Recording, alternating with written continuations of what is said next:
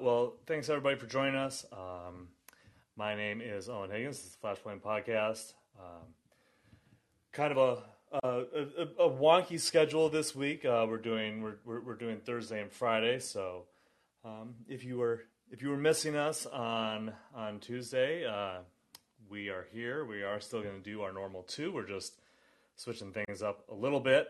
Um, uh, today, I am joined by Dr. Steven Thrasher. We're going to talk about the pandemic. We're going to talk about inequality. We're going to talk about his forthcoming book. We're going to talk about all kinds of stuff. Um, so I think uh, maybe just uh, introduce Steven here in a second, but you know anybody who has been kind of paying attention to the way uh, that the the pandemic has been kind of surging up again, and we're seeing people uh, falling ill and dying at, at pretty high rates.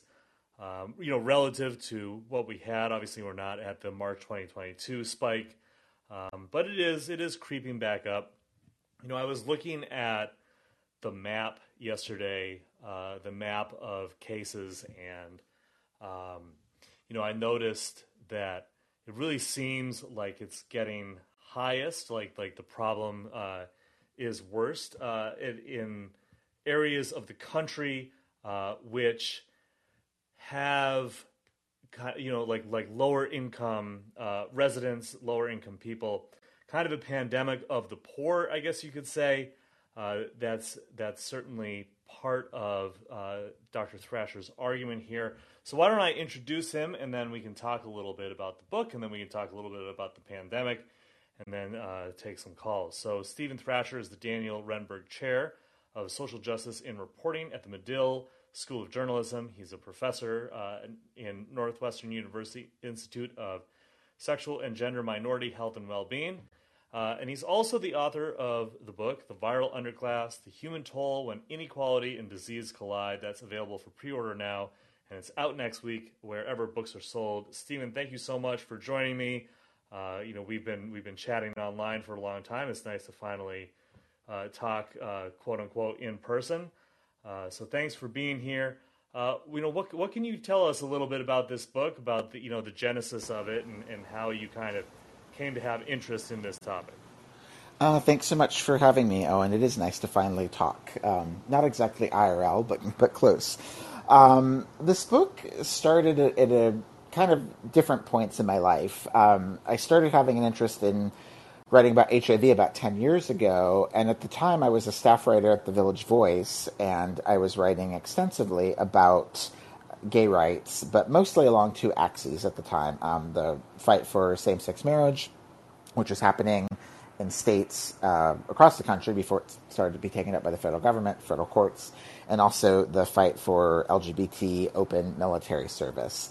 Um, and I started, I've, I've, had a pretty big evolution on those issues over the years, but I started realizing those two uh, issues alone were, were going to leave so many matters of uh, injustice off the table for gay people. Um, and somewhat by accident, I, I, went on a background reporting assignment and talked to a leader of the LGBT center in the Bronx. And I started getting some insight into things that young people were dealing with um, with HIV in that community, uh, and realized that HIV and AIDS was the place that that you could still really clearly see all the inequalities in uh, particularly gay and, and bi and trans people, um, but also you know young queer people of color, and and so I started investigating a little bit then. Um, but the next sort of iteration of the book took off in 2014 when an editor at BuzzFeed asked me to look into a story of a young man named Michael Johnson whose screen name was Tiger Mandingo. That's how he was known on using some social media apps and he um, was being charged with transmitting HIV or exposing HIV to other people, and he was facing life in prison. And at the time, I had no idea that people could be prosecuted for disease in general. I didn't know much about it. Um, certainly not that that saying someone had transmitted HIV or exposed someone to HIV could send someone to prison for life. And um, so I started reporting on that story. And you were talking about just now the maps that you saw. Um, I, I started reporting on that story in early 2014, and went to St. Louis or just outside of St. Louis to interview this person and learn about the case that was happening with them. Um, and then I wrote a story and was waiting for the trial and went back to New York. But very nearby, Michael Brown was killed by Ferguson police officer uh, Derek Chauvin in Ferguson, not so far away. And so I ended up getting sent back to go cover that story because I had some familiarity with St. Louis by then. And as you were saying, the maps, I, when, when I asked people who worked in HIV what I should be looking for in Ferguson, because I wasn't familiar with that town just north of St. Louis in St. Louis County, um, I found out that Ferguson had this high rate of HIV and AIDS, and I saw the same, you know, I saw the maps, the maps for police violence, the maps of police, uh, for, for police violence, the maps of black poverty, and the maps of HIV diagnoses, which is a virus that um, moves into people, and then AIDS, which HIV should never move on into AIDS because there's medication to deal with it, but when people don't get it, it, it becomes AIDS. All those maps were sort of the same, and you could see them all in Ferguson overlapping with each other. Um, so I spent the next, I've actually been reporting on, on, Michael's case in St. Louis for many years now, since 2014. Um, and a story developed around Michael, who got sentenced to 30 years in prison for HIV transmission. Everything about his trial sort of illustrated every disaster you could imagine possible in Black America and queer America, uh, an, an, enormous misunderstanding of, of, science and how viruses move, and a reification of this false information being um, made legitimate, sort of in the eyes of the public, because it was, uh, you know, it was uh, a court was stamping it. Um, and I followed his story for years. Eventually, his sentence got overturned. He, he served six years in prison, but um, only six out of the 30, 31 he was originally supposed to be sentenced to. Um, and so was he so, was he acquitted or was he just released? He was um, his conviction was overturned because in, I, I, don't want to give it all away because it's in the book, but his, oh, right, um, course, yeah. uh, but his conviction was overturned and because of prosecutorial misconduct and um, some other matters, and so then eventually he. Um, uh, took a reduced sentence uh, plea bargain to just not have to go through a trial again. Uh, if you or your listeners are at all familiar with the case of um, of uh, uh, Curtis Flowers, you know, who got who got uh, the, the, podcast in the dark was about, who kept getting prosecuted over and over again. Like when a conviction is returned, the prosecutor can go back at it again. Um, so he took a uh, plea bargain in the second round, and then then in which he did not uh, admit guilt, um, and then he got out at, after a total of about six years instead of 30, 31, which he was originally going to have to serve. So that was kind of the backbone of what I was working on, thinking would become a book um, in February and March of 2020 when the coronavirus pandemic broke out. And that was sort of the third iteration of what became the book. Um, when you know, everything started shutting down, I had not started pitching my book to publishers. And I kind of reconceived it and moved around this phrase called the viral underclass, which I'd come across in reporting about Michael's story which the, the first person who wrote it I heard use it in a way that he, he used it in a way to talk about, his name is Sean Strub, to talk about when people are diagnosed with HIV, they're put in this different legal category around an immutable characteristic, and so they're placed in this kind of viral underclass. And then I heard activists using it sort of a different way, um, and I built upon that to think about why is it that we see the same kinds of people over and over again becoming infected with viruses, and we're seeing it again right now. Just the story in the Washington Post this morning. It was the first I'd seen of these statistics yet around monkeypox that we've known for a while that it's almost entirely men who have sex with men. But within U.S. data, it looks like two thirds, about a third are white people, and about two thirds are non white. So we're seeing a kind of typical um, racial disparity and, and, class disparity and how this virus is playing out. Um, so I use this phrase of our underclass to both start kind of rewrite the book or, or change courses, I was thinking of a book in the beginning of 2020 to both sort of build on things that I'd been seeing with HIV, which intercepted with hepatitis and other pathogens I've studied, um, and then to use that as a framework for reporting on the coronavirus pandemic. Um, and some things I predicted where they would go, and some things I did not know where they would go, including I write very personally about the death of someone who was close to me who died of COVID. Um, and so that's kind of how the book came together. It started in writing about HIV, and then it expanded to write about COVID. And I imagine the paperback edition will probably have an update with monkeypox. Um, but one of the things that I found, I'm not a virologist by training, although I, I work with them a lot and I um, use their research a lot and I, I, use it to kind of think about the social structures of things, is that regardless of the characteristics of any particular virus or pathogen, and sometimes they, they operate, if you're you know, a biologist and studying them, these viruses are operating in quite different ways in the human body and their time scale, the way they transmit. And yet, because of the social organization of our society, these different viruses are, are affecting the same populations. You know, COVID, novel coronavirus is respiratory. HIV moves primarily through um, uh, secretions and, and bodily fluids. Uh, monkeypox moves primarily through touch.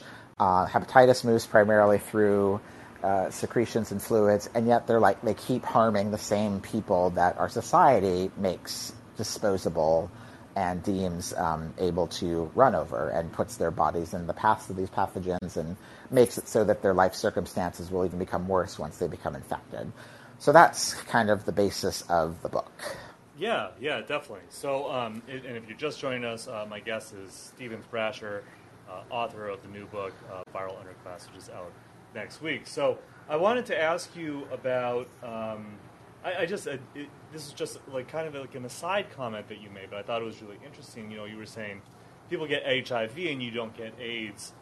Uh, you know, um, like like or you shouldn't, right? Um, yeah. If, uh, you know, you should be able to get the drugs, but obviously people don't. And and I was wondering if you could talk about that a little bit more because it does seem like like in in uh, and again, I'm, I'm using these terms in very broad ways, right? But in a like quote unquote advanced society or mm-hmm. whatever, mm-hmm. like you know, you wouldn't expect that to happen. You you would expect the richest country in the world to be able to provide uh, that medicine for, for, for anybody uh, who, who, had the misfortune of getting HIV in the first place, but it doesn't. Right. And I think that that kind of talks to the point that you're making. But can you can you talk a little bit about how it's still difficult for people to, to, to access those drugs and, and, and why that is? Like what what part of what part of our uh, society, what part of what communities are having difficulty with that even now?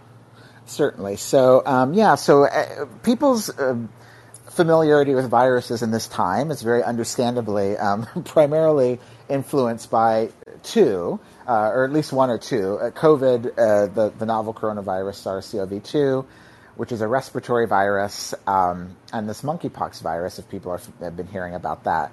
And they're both like quite fast-acting viruses. Um, the novel coronavirus uh, will come into your body and either work through your body and leave within you know a number of days or a couple of weeks. Um, of course, some people with long COVID might have symptoms for a longer period of time, but for the most part, these viruses come in out of your body quickly, or you know they come into your body unfortunately and kill you, which has happened to a million people in the United States, and and that death process. With few exceptions, is also happening pretty quickly within you know, usually days or weeks, occasionally months, but for the most part, days or weeks. Um, and so the whole thing happens very fast. And the human immunodeficiency virus, uh, human immunodeficiency virus, is a very slow moving virus. Um, once people become infected by it, it will probably take, you know, they, they may have some they may have some symptoms that are called HIV flu, which is not influenza, but it gives people chills and fever, similar to what you get when you get a vaccine or something. Your body's recognizing something's wrong or something is new there. Um, and so the body responds to that. But other than that, people won't have uh, symptoms from HIV for many, many years. Um, and it could actually take seven to 15 years for them to, to kill them if they're uh, you know, if they're not receiving medication. And we've had medications for this that have been very effective since 1996. Um, excuse me. The problem is capitalism. You know, the, the, medicine's been available. We see this over and over with COVID, with monkeypox, with HIV, that these um, medications become properties for corporations and they don't want to share them. They don't want to share them between countries. Um, so at one level, it's just greed and capitalism wins out. But the process of getting medicine to people for a virus like HIV is something that has to happen every day for the rest of their lives. And so when people don't have access to safe living conditions over the course of their lives, then that's going to have bad effects in all kinds of ways, but particularly with a virus like HIV. And it's a shame because it has an enormous lead time. Like you have years to, and the longer you go, you should get on medication once you have a diagnosis. So people are seeing doctors regularly get diagnosed. If they get diagnosed early, they go on medication, and all the research indicates they're going to live as long as they normally would with this medication. It doesn't have too many side effects. Um, if you go many years, then there could be more complications, and you don't want to let people you don't want to let the virus have an effect on people's immune system to the point that they're having a harder time adjusting to the drugs or letting the lack of immunity start to harm start to harm them. Um, and so various populations are quite predictably affected by this. It overlaps with race, it overlaps with sexuality. Um, but as I, I, write about in the book, there are very particular modes of how this happens. So, for example, incarceration is um, a place where lots of pathogenic transmission happens and people are affected by it and they have bad health comes across the board. Um, and that's quite understandable that that would happen in those conditions. Um, but at the same time, it's it's really infuriating that things could, could be done differently. For example, uh, people are not often tested for HIV and they're not given medicine for it quickly. And um, the person I write about in, in my book, it was seven months, even though he was arrested because they accused him of having HIV. They obviously knew that he had HIV, um, and yet they took them seven months to give a medicine, and that's a completely common procedure. And they and the majority of jails don't even test for it. So people who are living with these viruses um, are getting sicker in jail when they don't need to. And HIV is a really good example. I think people's experiences of this are, are a little mixed because our the, vac- the vaccines for COVID are have had mixed results on this. The vaccine for monkeypox isn't really known yet, but ideally, uh, medications and certain vaccinations stop what's called onward transmission. And the medication for HIV is phenomenal at that. Like, if someone's living with HIV, the medication not only works almost uh, almost all the time, um, but it also makes them what's called virally suppressant. It makes the viral load so low in their body that they can't give that to other people. So once populations get access to this medication, you see the rate plummet within their social circles and with their populations. With people in jail, for example, if somebody's locked up with HIV, they don't get their medicine, um, then they're going to have a very high, high viral load. Then they go home, and that viral load goes into their communities with them. Um, and that's become this like self fulfilling prophecy. And we see really different racial and class dynamics uh, play out in the United States around this after the medications first come out in the mid 90s. Um, for the most part, white gays largely got the drugs, and so that not only helped their helped them live longer, but it also just lowered the viral load amongst other white gay people. And black people largely didn't get the drugs, and it's because we're less likely to have health insurance, more likely to be homeless, more likely to be incarcerated, um, more likely to be poor. And so the risk level changes a great deal, and the viral load moves up in community. That viral load actually went up in black uh, communities after there were medications available um, because there was just very little access to it. Um, and so that's one of the reasons why we see these same kinds of groups people who are incarcerated, people who are disabled, um, people who are gay. You know, some of, some of it has to do with the particularities of the viruses in their lives. But for the most part, people who are structurally meant to be poor and, stu- and structurally made to have um, lower uh, access to medication and safe housing are just going to be more sick with infectious disease. And that happens again and again and again. Yeah, I think, you know, um, I, I, think that talking about incarcerated people uh, is, is a good way to kind of shift a little bit toward uh, talking about COVID specifically because we saw, like, you know, it, it, during the, especially during the early days of the pandemic, um, the way that the virus spread through jails and prisons, um, and the treatment of, of people who were incarcerated there, uh, the, the, the, lockdowns, the, the lack of treatment. Um, I don't know if you've heard about the uh, the treatment of people in uh, the Bristol County Jail in Bristol County, Massachusetts. That's Thomas Hodgson. This guy is yes. pretty notorious, right? So there's so there's been um, there's been a a lawsuit has been filed uh, about the treatment of uh, uh, immigrant detainees. I don't want to call them inmates because they're not they're like they're being held for immigration violations, but it's not exactly the same thing. Although Hodgson and his people treat them equally or worse. Um, but there was um, there, there, was like kind of a mini riot, which was basically kind of you know started uh, by the sheriff and his uh, his men, um, kind of attacking people, but because they were so fed up with their mistreatment uh, during COVID, and I think that on and, and, like you know they were just kind of penning them in, and they weren't really taking care of them at all. Um, I think it is kind of important to look at this stuff uh, in that context where you know, for a lot of people who were incarcerated uh, when COVID was sweeping through these facilities, uh, they were just really uh, treated terribly, uh, and as as you would expect, just kind of penned in, not really uh, given treatment. Um, I'm sure that the full extent of what happened, I mean, we still don't really know. I'm sure that that's going to be coming out over the next few years. But uh, you know, when you kind of look at that treatment during this kind of unprecedented uh, health crisis that COVID was. Like we, we hadn't seen anything this this fast moving that, that, that did such damage in, in, in such a long time. Yeah. Um, what like what, what what did you see when you were kind of looking at that as as somebody who you know is is, is studying this, is writing about this? You're somebody who's paying attention to this. What like what what was your kind of your takeaway from watching this happen? Like other than just like the kind of abject horror, right? Yeah. Of watching it happen. But but what what was your kind of more academic take on it? Like, do you think that it uh, did it reinforce your point? Did did it, did it take your point to a different level? Um, did, did, did it change the way that you thought about some of this stuff? Maybe. Um, I don't know how much it. Sh- yeah, I don't. I would like to think I learned, but I don't know how much of it changed uh, on this point but like prisons are a really good thing to talk about and and to think about people's frustration with uh, the, the two party system and, and sort of the structure of the United States because they're a constant um, across American history, in particular over the past few decades. And so I became very I, have you know, I, a lot of my book and the the reporting on HIV I was doing took place in prisons. I was you know interviewing my subject in jail. I was trying to negotiate communicating with him in jail. Um, and I'd had a fair amount of in, in my graduate work and other places. I, have I've taught in prisons a couple of times.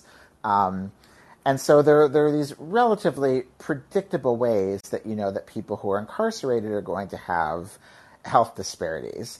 Um, I think when something is perhaps the virus, HIV, as I said, is like is actually it's not that hard. It's not that easy of a virus to um, to transmit. It's it's relatively inefficient. It, it, there are all kinds of problems for it moving between people. It still, of course, finds a way. But compared to something like SARS-CoV-2, that's an extremely casually transmitted virus, and so it felt pretty predictable about what was going to happen. Um, and I think that the, the jails were a real way that I really started understanding what was happening with COVID because the first person in my outer social circle, who I'd only met once, but she was very close to um, a number of my friends, you know, the first person I knew who died in our, our circle was someone who had been in jail. She lived very close to a jail, um, and her work. She was a, a trans Latin um, uh, activist. You know, her work was very much about trying to get people out of jail. Even as she was dying of COVID, she was engaged in her ongoing. Her name is Lorena Borjas. Um, she was engaged in her ongoing work of trying to bail people out of Rikers because she thought like this is a date. She, she was always trying to bail people out of Rikers, but particularly even in those early days of COVID, like she knew that, that people who are locked up in Rikers Island, the jail here in New York, which similar to how you're pointing out, people have been convicted of nothing. They're just being held in pretrial detention and they're being held because they're, they're too poor to post bail. Um, and Lorena knew like this was going to be a dangerous place for people to be during this pandemic. And lo and behold, Rikers is one of the, you know, most deadly engines of, um, of COVID, COVID transmission and COVID death of, of any facility of its kind in the country. Um, and so it, it feels annoying and scary that it's predictable that that's going to happen. Um, and you can see it in these other ways that are not technically infectious, right? Like Rikers is also the island. It was the jail, one of the jails with the most suicides or so-called suicides. It's one of the jails with the most violent uh, deaths that happen in all kinds of ways at the hands of guards between different people who are incarcerated. Um, so when you see these facilities that are engines for violence and engines for ill health, of course they're going to, uh, you know, they're, they're going to be able to transmit these casually transmitted respiratory viruses too. Um, and something that, that I think it just made it more clear for me is understanding, you know, how and why it is that the Democrats will end up in these situations where they're um, presiding over more deaths. You know, more people have died under Biden than under Trump of COVID, and at times the rates are different. You know, Biden's been president longer, but Biden's also had the vaccine. Trump didn't really have the vaccine in his tenure. Um, and so there shouldn't be more deaths now, unless you look at like what are the things that the Democratic Party and governments under them do to contribute to the conditions under which these things happen. Um, and when you think of it that way, when you look at Biden is asking for 100,000 more cops. 100,000 more cops, you know, means money not going to COVID. Biden has completely failed, even though he does control. They try to pretend like they don't because of Manchin and Sinema, but you know his party does control the House and the Senate, and they utterly failed to pass a fifteen dollar, fifteen billion dollar bill for ongoing COVID treatment, which would have included paying for people who are uninsured. People who are uninsured right now cannot get free tests and treatment in most states, and not, not certainly not paid for by the federal government. Um, so that's contributing to the pandemic. And yet they have endless money, it seems like, to send to Ukraine. Biden's asking for $37 billion to hire more cops. That's money that's not going to housing and healthcare and treatment that would make people safer for COVID. And then it's also actively being used to put more people in jail, which actively kicks up COVID. So when you look at how uh, Andrew Cuomo in New York, Gavin Newsom in California, you know, these are all blue state governors. Um, they also have these enormous prisons in their states, and those prisons are enormous engines for COVID. They could become engines for monkeypox. There's certainly long been engines for influenza and hepatitis B and hepatitis C. Um, so I, f- I feel like that was like one of the things I learned the most in this process academically was learning how to see what it was that democratic governance and liberalism has done at a structural level. You know, the Democrats did come in trying more than the Republicans to get people vaccinated and do these things. Um, but they're not doing or they're actively making worse a lot of the structural problems that actually drive the epidemic happening. And that just doesn't change very much between administrations. Um, and so these ongoing things keep making it why. Uh, for the most I can say in the first time, the first time in the past couple hundred years, that the U.S. is coming out on top um, in these infections. We have the most monkeypox infections in the world right now. We've far and away had the most COVID infections and COVID deaths. Um, and that is, you cannot delink that from the fact that we also spend the most on cops, put the most people in prisons, um, and have one of the worst healthcare systems in the world, of the, the developed world. Yeah, yeah, definitely. I, I think let, us stay on the on the Democratic response uh, for a little bit because because I do want uh, you know I want to get your take on this because I see this argument being thrown around a lot, um, and, and I'm curious what your response is because I think a lot of the time when people make make the, the very good point, right, that you're making, uh, which is that you know we've had more deaths uh, under Biden than under Trump, um, despite the fact that Democrats have the vaccine. You know they have control of the federal government, so why isn't this stuff getting done? And I think that a lot of the time the pushback on that, the response, right, is for people to say, well, you know, like, and, and setting aside like the bullshit about Manchin and Sinema, right? Right. But, but, people, but people will push back and be like, well, you know, like uh, Trump uh, really put us into this position where it was very difficult for the Democrats to do anything about it. A and B, um, you know, the, the Republican-controlled states won't do anything, and they're and, and they're pushing back on um, on any effort to like get people vaccinated or to take care of this public health crisis. Um, and I and honestly, I think like I think there is a bit of truth to that, but I, but I don't think it's the it's the full explanation. I'm curious what your take is on that um, because because it is it, it, it is a response that does have at least like the kind of staying power uh, where where it does kind of address the issue. It does address the problem to to an extent, and it does bring up an actual uh, uh, a challenge faced, I think, by by the Democrats when they came in. Um, and, and, again, I'm not excusing them at all. I'm just saying that, like, I'm, I'm curious what your response is to that specific uh, kind of pushback on on on this kind of you know quantifiable fact that like you know more people have died under Biden than Trump. Right. I'm not going to say that the there there there are certainly elements of the Democratic Party. Um, excuse me, I just need a little water. No worries, no worries.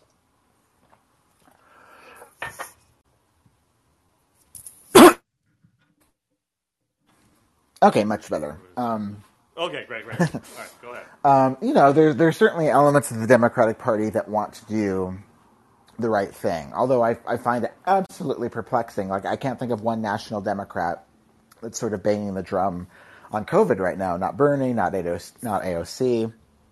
Um, and so, in some ways, there are people in the Democratic Party still who want to who want to do better on um, these issues. But I've been thinking about a counterfactual, which only has so much you know use. But I've been thinking about it, and I think it's it's helpful in this moment. Um, people had said, you know, if Hillary had been in office instead of Trump, things simply wouldn't have gone as haywire, and there wouldn't be as much virus in the country. And I, I don't fully believe that because one, the level of virus in the country has waxed and waned. Um, there's arguably more of it now than there ever has been before. I think we're actually in a more dangerous position than we were a year ago because a year ago deaths were lower and that actually I think sort of the collective vaccination rate was higher. Um, you know, some more children have gotten vaccinated the past year, but old people's vaccines have drastically waned and they're not getting boosted. So we're slowly becoming a, a less vaccinated country, and that's why we're seeing more more ICU admissions, more hospital admissions, more deaths than there were at this time a year ago. Um, and so some, you know, a lot of that's responsibility of the Democrats. But going back to the counterfactual, you know, if Hillary had been in office, would she have kept things, you know, from getting bad? Well, we have Democrats in right now. Um, some of them I know personally; they're very good people. Uh, they're very smart people and ethical people. You know, working in the White House. I feel like they sort of go, and then they they like kind of disappear. You don't hear you don't hear much from them anymore. Um, and this monkeypox situation is absolutely unacceptable and in, in how it's you know played out. The Times reported two three days ago that the 300,000 doses the U.S. had bought, they could have had and been distributing, you know, two three months ago. And I was writing pieces, other people I knew were writing pieces in May and June, um, saying before Gay Pride, like we have to get people this vaccine because it's going to it's going to start moving quite quickly as it has. Um, and so, in that way, I just think the Democrats kind of come across as either incompetent or uncaring um, when we see a case study of them dealing with an outbreak that is should have been far far easier to control. Uh, it's affecting a relatively small percent of the population, and it simply does not have the aerosol transmission rate like COVID, and yet they've like bungled this. Um, and they're probably going to, you know, they're trying to fix it after the fact, but again, like they don't the the, argument you're bringing up. Um, yes, Trump was a cartoon, and the Republicans can be vicious, uh, and putting aside the bullshit of Manchin and Sinema. Um, but at the same time, like the Democrats keep creating these confluence conditions of which this kind of shit happens. Um, you know, a lesson that could have been learned, and in a way that I would say, hey, Biden did a very, very different job than Trump, um, would have been one if he created universal health care, which of course he had absolutely no intention of doing. Or two, even at a tactical level, if he had if they had studied the way that the United States got out up to four million shots a day of the COVID vaccine, which was a remarkably impressive feat, um, but done incredibly on the fly with the volunteer labor of millions and endless sort of jerry rigging and duct tape and prayer and spit. Um, but if they'd sort of looked at that and said, like, how can we make that permanent or semi permanent so we can keep distributing boosters, they could have made a system where every three months or four months, like you go to the Javits Center or its equivalent another place in the city and you get your COVID booster. And once a year, you go to that place and you get your influenza booster. And oh, we see that there's a monkeypox outbreak in these cities. There's right now a meningitis outbreak in Florida you could use that sort of infrastructure to deliver this stuff. But the Democrats don't even see that as worthy infrastructure to pay for in the long term. They're still doing a lot of disaster response, um, like Democrats do. And the the Times report about the decision making, which is absolutely furious around the, the monkeypox vaccine, was that they were basically like, let's take a wait and see approach whether or not we should spend money on these distributing these vaccines already that we're going to buy. Um, even though every public health person knows that you just get exponentially more bang for your buck by administering vaccines early when you are potentially stopping hundreds or thousands of cases rather than when that vaccine is only addressing one of those hundreds or thousands of cases later. I mean, it's just it's it's just so like insane to me that that there's that that they think about it in that way, right? That they're like, okay, well, we, we want to make sure that we don't like spend money on vaccinating people more than we need to, right? right? It's, it's, like, it's like, like, what's the cost benefit here? Like, like, I, and, and it, we're, we're, I think it talks a little, and I, I, I, was hoping you could talk a little bit more about this like confluence of conditions that the Democrats create for this stuff, because I think that's like great, a great example of it, right? Where it's like, it, this shouldn't come to this like like this is a this is a philosophical ideological debate, right? That the Democrats are having with themselves. Like nobody else gives a shit about this. People right. like they just want things to get done, and it's just it, it's just completely like ass backwards um, in in a way that that uh, I, I, think that I think that part of it. I mean, I, I don't know 100%, but I, I, think that a part of it is that they're trying to have like some level of consistency because they think that that matters, as opposed to like their opponents who just don't give a shit and just will yeah. say whatever they want whenever they want. But I think in this case, like right, like that is like one of the one, one of those conditions, right? That that sets us up for this this this um, fetishization of of um, of of of trying to make sure that we only spend money. Like like they're trapped in this like box where they think that people still care about that. Like nobody's really ever cared about that. Right. But but they do, and and it's just uh, they just keep on like trapping themselves in in this really. Uh, in, in, this framework that nobody else is like is is is, is using. Yeah, it's um, there's some things like I just don't understand politically. I, I understand the power of lobbyists, and sometimes I wonder, like, how come Gen, Gen, Jynneos, Jynneos, I always forget how to pronounce it, the manufacturer of this vaccine, um, I understand, like, why can't their lobbyists pressure them to spend money earlier on this? like, you know, there's a corporate interest there, um, and I don't know why that can't happen. Um, and things do move in the wrong direction. I, have been also thinking that the Democrats are very close to what I call Gay Inc., you know, the gay organizations that have a lot of influence and power. And they have tepid, if any, real influence with the Republican Party. Um, they don't actually give across party lines, those organizations, the way that business industries do. They're really tied to the Democrats. Um, and so I just find it very strange that like they, they own, you know, they should own some part of the Democrats as lobbyists because they give them a lot of money. Um, but the movement was happening in the wrong direction. There was a, a White House press release that announced a couple weeks ago that GLAAD, which is the large gay media organization, um, was going to give was like asking people to basically share what the White House, the information the White House had, and the White, the information was useless at that point. Like gay men are ready to get this vaccine. That's the thing that needs to happen. We need to get vaccinated, and we need to get medication for people who are treated.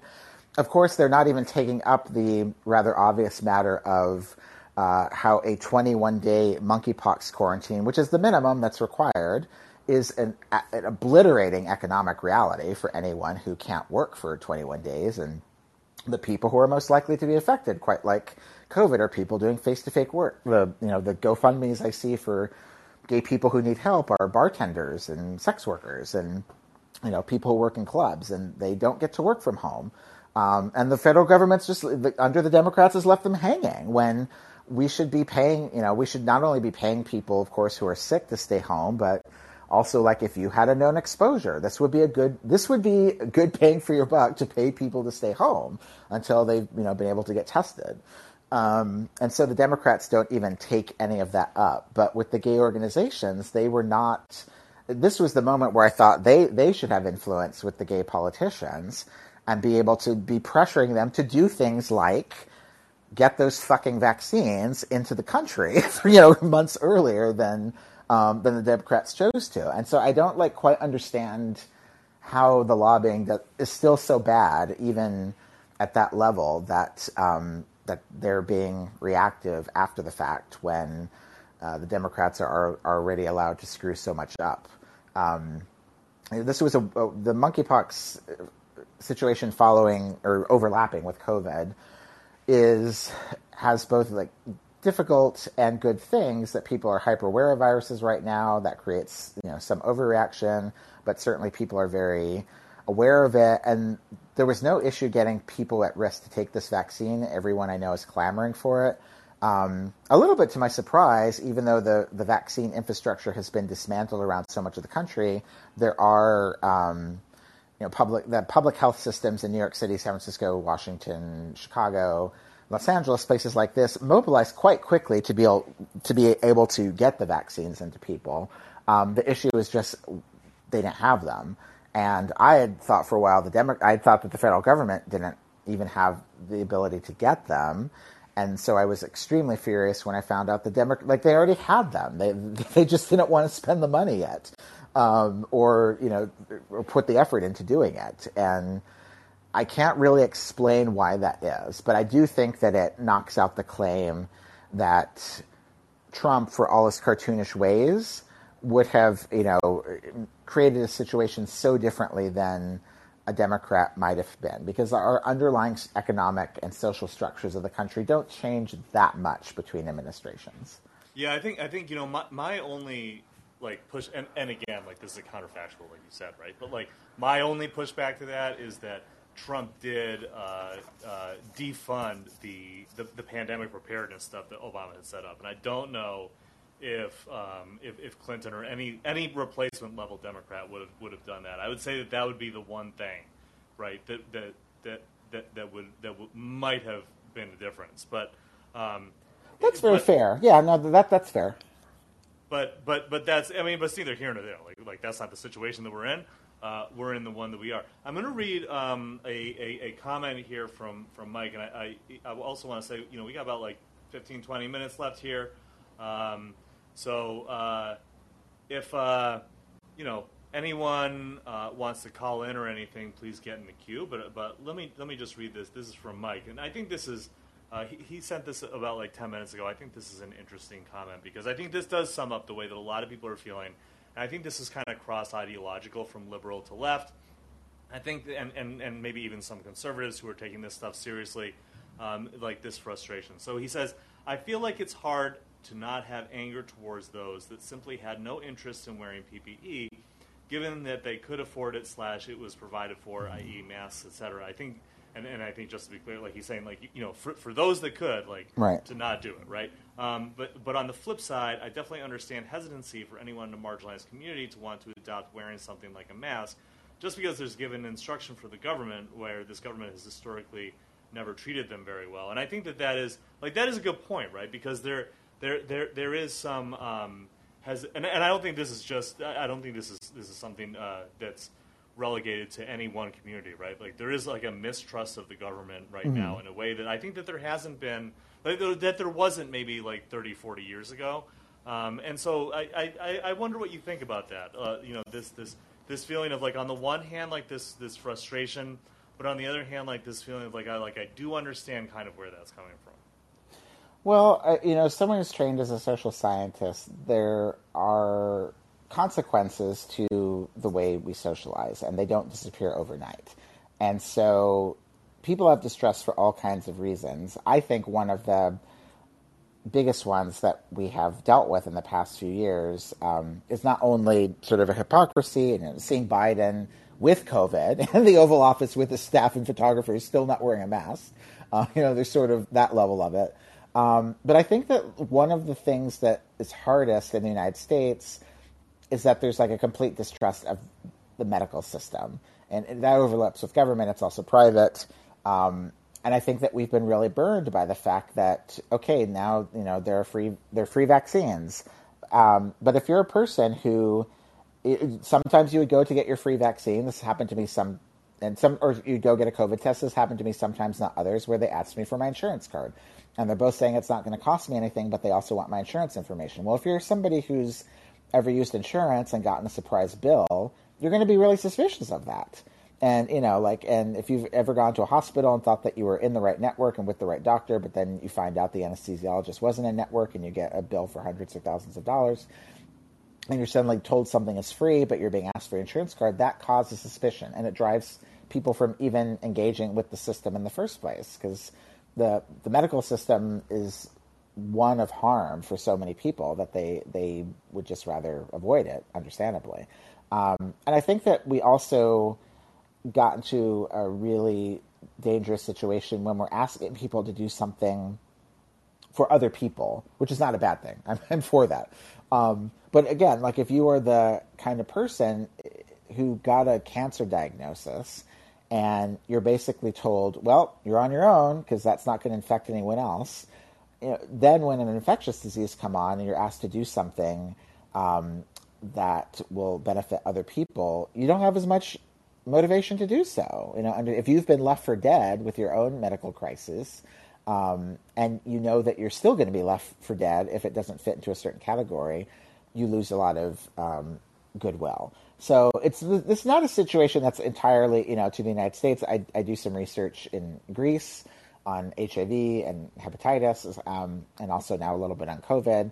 And they have a national health system, and they have enormous um, vaccine hesitancy, and there are other countries in the world that have vaccine hesitancy. Sometimes it's similar. Sometimes the political dimensions are um, not transferable. They're, they're, you know particular to uh, one country or another. Um, but unlike you know the United Kingdom, who simply does not deal, they, they don't deal with the possibility that you are going to get health care and be in debt for the rest of your life. Um, and so, like my friends there, who are, and they also make a lot of things a lot easier, even if it takes time. My friends there who are getting monkeypox vaccines, they just call up their it's called surgery, their, you know, their doctor, their local surgery, and they say they need it, and then they just schedule them for the next time it's available. There's no Hunger Games sign up. There's no you know like gnawing at the bit to get in front of other people. They just say, okay, your date is in three weeks, and that's that. And there's not going to be any surprise bill.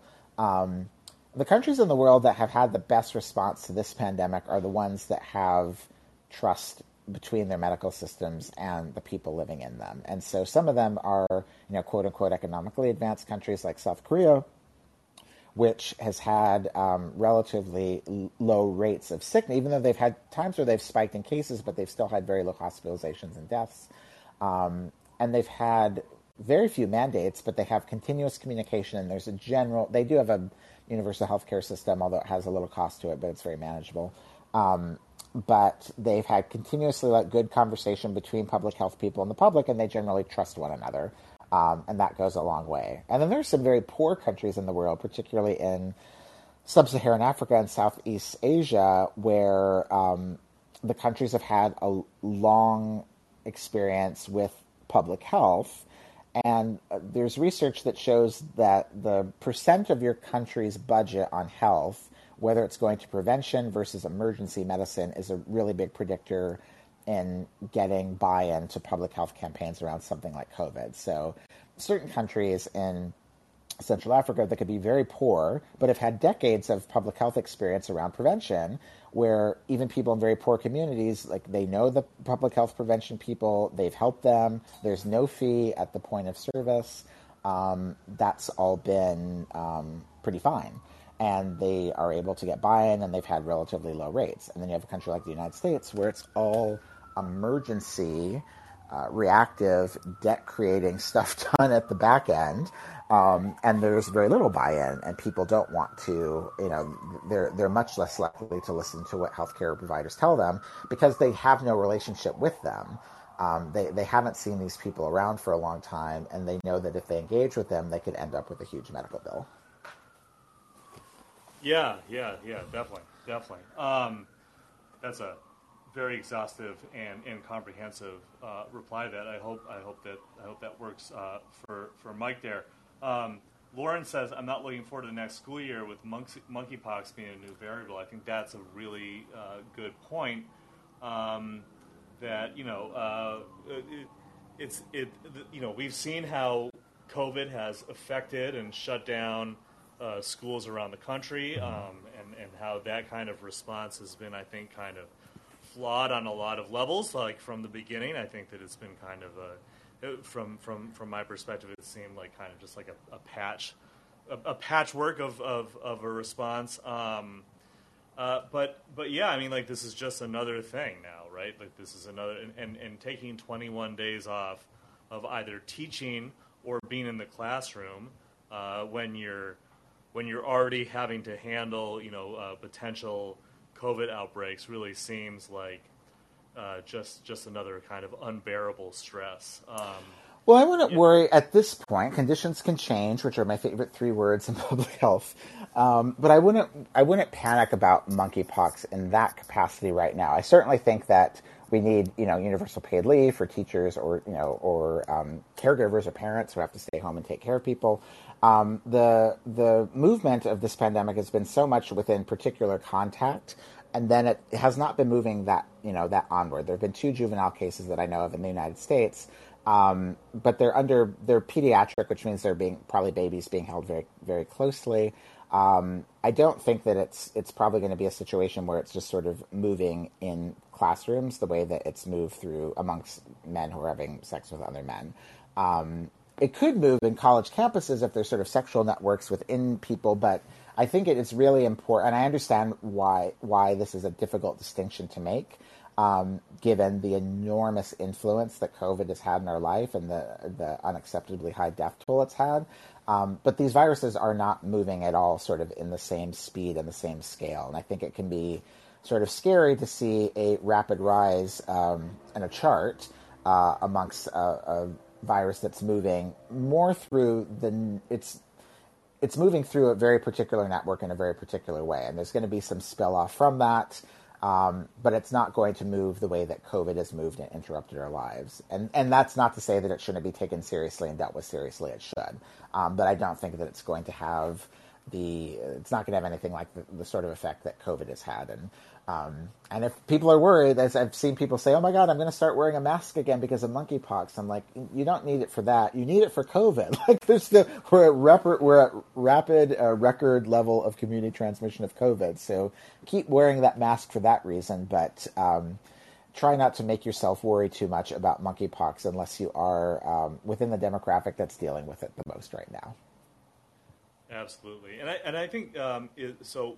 We, we have one more uh, comment here I want to read, and I think I think we'll we'll wrap after that. But um, and this is kind of going off of off of the monkeypox, and this is from about 15 minutes ago, so it is referring a little bit to the conversation we were having about the politics around this. But mm-hmm. I do think that it's kind of good to bring it back here. Uh, and and this commenter writes.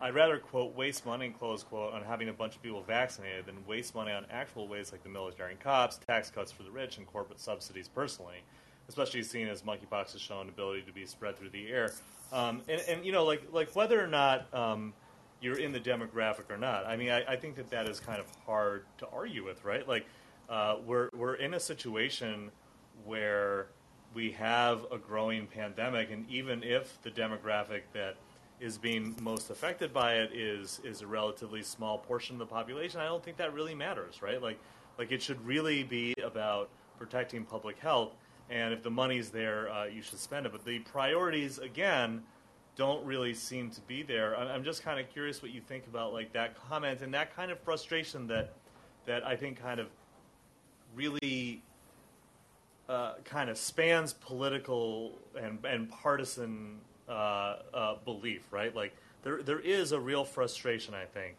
uh, to both the response to COVID and now, um, and, and, what may be the response to monkeypox and, and, and, and, and any number of other uh, public health issues where uh, the government is, is very easy to spend money on, on these uh, relatively unpopular programs, but when it comes to like taking care of people, they're, they're simply not interested. Yeah, I think those are all really good points. And I've tried to be explicit in thinking about um, talking about COVID primarily moving through sexual transmission between men who have sex with men, um, which has been the case 98, 90. I'm sorry, thank you, thank yep. you, sorry, thank you. Uh, monkeypox. Um, uh, to understand like that's where it should be. Uh, that's where the, the focus of the resources should be right now, um, both to, to keep panic from happening where it shouldn't, but also to like deal with the community I'm a part of that's suffering very badly. I have a number of friends who've had it. it sounds extremely painful. And like almost every gay man I know as well, I've had like the mental anguish of thinking, mate, do I have it or not? Um, which is worth dealing with. And I I do want to push back against a narrative, which I'm not saying your commenter made or you made, um, but I've seen a fair amount that there's this idea like, oh, you know, we need to deal with this before it moves into the general population. Well, no, it's like worth dealing with now because it's hurting people now. Um, and just because it's it's a group that I that often ends up in this viral underclass I talk about, um, it it's worth dealing with right now. And your commenter, I think, was absolutely right. It's not like it's not wasted money to spend money keeping people from getting sick. You know, you you should use more vaccines than you need to stop an outbreak from happening. Um, you know, absolutely, absolutely. In the same way, we shouldn't say like a negative COVID test was a waste of money. No, like we need to know right. that information. right, um, right, and, and and, and and I do, and actually that so that commenter is is is here about to call in, so I'm going to take that in a second. But I, I you know, I do just want to say that I don't think that uh, the intention was to say that we shouldn't do it because uh, it's it's only affecting this this. No, no, no. Yeah, no. I do it. Should yeah. do it no matter who is affected. It's very easy. Just like yeah. No, no. I, I, did hear that, and I and I thank you for pointing that. out. I just I have seen a, a, you know, I've seen the sentiment as well, like, oh, you know, we it, it, it could end up in other people, and um, no, like it's it's worth doing now. So thank you. Absolutely. So let's so let's take let's take the caller uh, caller. Just if you could just uh, uh, keep it pretty tight, just because we're we're running up on time here. Uh, but go ahead. Hey, thanks for taking my call. Really quick, um, Doctor Thrasher, I want uh, thank you for taking your time here today. I appreciate what you had to say. Um, I, I do just want to point out I don't think it's a good idea to talk about monkeypox as being strictly something that's only affecting the gay community right now. I know that's the lot of narrative that I'm seeing. I've seen it in multiple like mainstream, like scientific websites like science.org and uh, different publications have been talking about how to spread right now has been through MSM communities, men having sex with men. I, I think that's a, a, terrible mistake because we know that we're not properly and we have not been adequately funding testing and tracing and all of that. Um, we know that um, our, our, public health are kind of it's kind of like a selection bias where we're only looking for in those communities. That's not so a, yeah, but so that's not actually true. There's a, there, but it, it, it's it's creating this stigma. I feel like again and we're already seeing the right wing, like Marjorie Taylor Greene, already was like, well, if this is just an STI that affects gay people, why are we seeing a couple cases in children? They're already doing the thing where they're trying to imply gay people are groom, are groomers, and I, I just think that's uh, All right, well, let's, uh, yeah, let's, let's let's let let's let Dr. thank uh, thank you for the call. Let's let uh, let's let Dr. Thrasher uh, respond to that. So the question about confirmation bias, there's actually been a fair amount of research already looking at um, at the positivity rate of people who are being tested, and, and uh, broadly, half of men who have been tested are testing positive, which means that they're um, coming in because they have symptoms, and it's been about one percent of women and less than uh, less than one percent of children. Um, so we don't have a real problem with confirmation bias. This this virus presents in a way unlike COVID and HIV eh, with extremely obvious symptoms at some point, so it's not as difficult there. Um, and people disagree with me on this. I think, you know, I've studied sexually transmitted infections for a lot of my career. I've never before really encountered the idea that just because hepatitis or HIV or potentially monkeypox are sexually transmitted, that doesn't mean that we're dealing with them in other ways. Um, and the overwhelming number of cases are being dealt with or being transmitted in this way right now although that can change a little bit. But certainly, this is where the most risk is for the time being. And the attacks that come from the right are going. I've dealt with this in writing about Michael Johnson and writing about HIV and AIDS and incarceration, all kinds of things in my life. They're going to make those charges anyway. So I don't think that we should be afraid of naming something that is true. And the work of undoing stigma, like being sick, being gay, becoming infected with disease, there's nothing bad about that. And there's really important work to do to undo stigma and undo homophobia.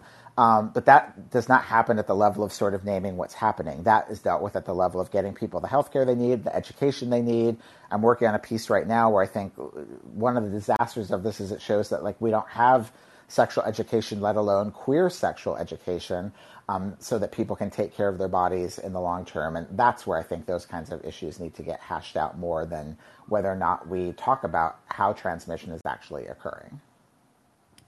Absolutely. Well, um, thank you so much for uh, for joining. Like I said, it was, it's really great to to finally uh, uh, talk quote in person. uh, Yes. kind of. I guess. Um, so uh, again, uh, the viral underclass. It, comes out next week, right? Yep, on Tuesday. And On if Tuesday. anyone's in New York, our our masked and vast uh, launch party will be at the Strand in New York on Tuesday evening.